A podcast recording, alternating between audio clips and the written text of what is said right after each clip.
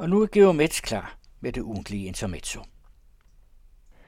Den nye kulturminister var i P1. Han taler hurtigt og længe. Journalisten brød ind i den selv annoncerende speed talk.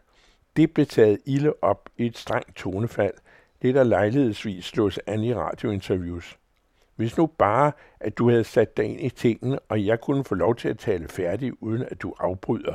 Og vi ved også, hvor du bor, Ronja radiomedarbejder. Den stil.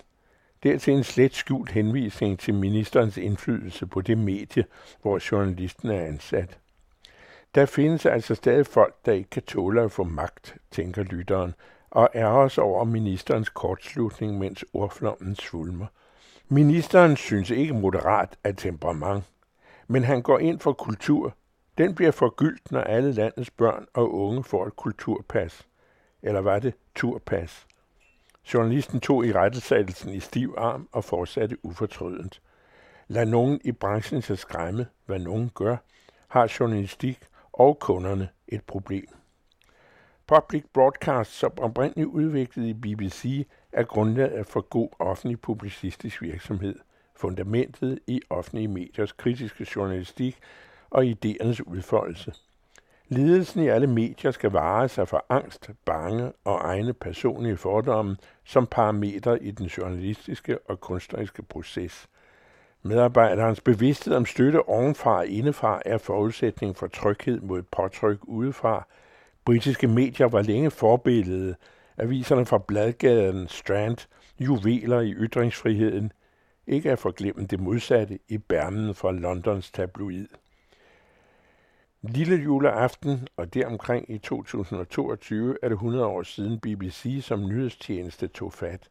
Fra begyndelsen af radiospredningens historie har BBC været forbillede for god journalistisk og publiceringsmæssig skik og brug. I nyhedstjenesten gælder det altid uafhængighed, grundighed, relevans, præcision og troværdighed – BBC's grundprincipper har i 100 år, der skred, påvirket også andre platforme end kun den offentligt støttede nyhedsbærende del af international radiofoni i demokratiske samfund. At den form for redaktionel virksomhed, BBC praktiserer, ustandsigt har været under trusler, burde ikke sige sig selv. Men BBC er til stadighed udsat som så mange andre offentlige og halvoffentlige medier med Englands konservative regering er truslerne mod oplysning og kunst i klassisk public service til at få øje på. Privatisering af BBC er ikke taget af bordet. Det spørger, om end de konservative har travlt med selv at overleve alfadæserne. Så længe der har været offentlige medier, har politikere, institutioner eller virksomheder, der føler sig gået for nær, skruet bissen på.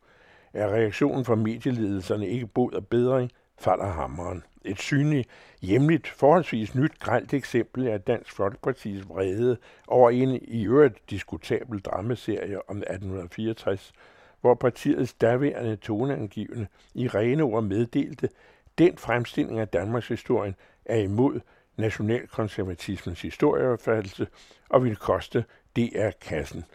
På DR's foranledning skar Lykke-regeringen DR ned til sokkerholderen. Armslængdeprincippet var en by i Sibirien.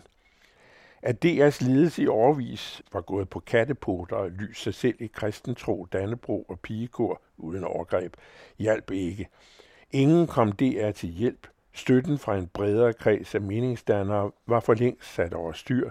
Hvad var tilbage at forsvare, når de store armbevægelser i virksomheden var reduceret til forkølet selvglæde, småspjæt i løgsovsen og genudsendelse af Matador? Pression kommer også indefra i frygt for spredske initiativer.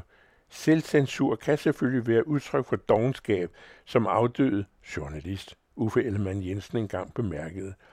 Men modvilje mod den frie udtryksform for de producerende er en vedvarende tendens ovenfra.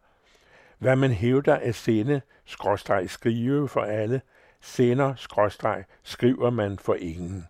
Reelt er det censur, men med løn og ferie for at producere middelmålet.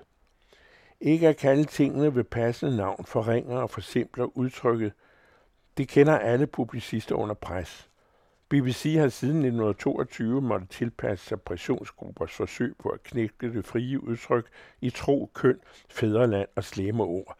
Således varslet sine symbolsk før øh, visse udsendelser – Kraftudtryk og udtryk af seksuel karakter kan forekomme. Parental guidance recommended. Hidtil har BBC overlevet på troværdighed og på trods. Om den nye regering her i Fladlandet vil værne om uafhængighed og relativ frihed for de fortrinsvis statsunderstøttede medier, vil vise sig i de forestillinger, den nye kulturminister fremlægger. Illusioner har man lov at have. Hvad er regeringens forestillinger om armslængde, momsfrihed for pressen og krav om ledelsesreformer i DR og dynamisk redefinition af rollen som fortsat største medievirksomhed? Hvis det takket være en hurtigsnakkende ny kulturminister, der ikke vil afbrydes af kritiske spørgsmål, går fra skidt til lidt mindre skidt, har han fortjent ministerpensionen. Geomets kan også læses hver fredag i Dagbladet Information.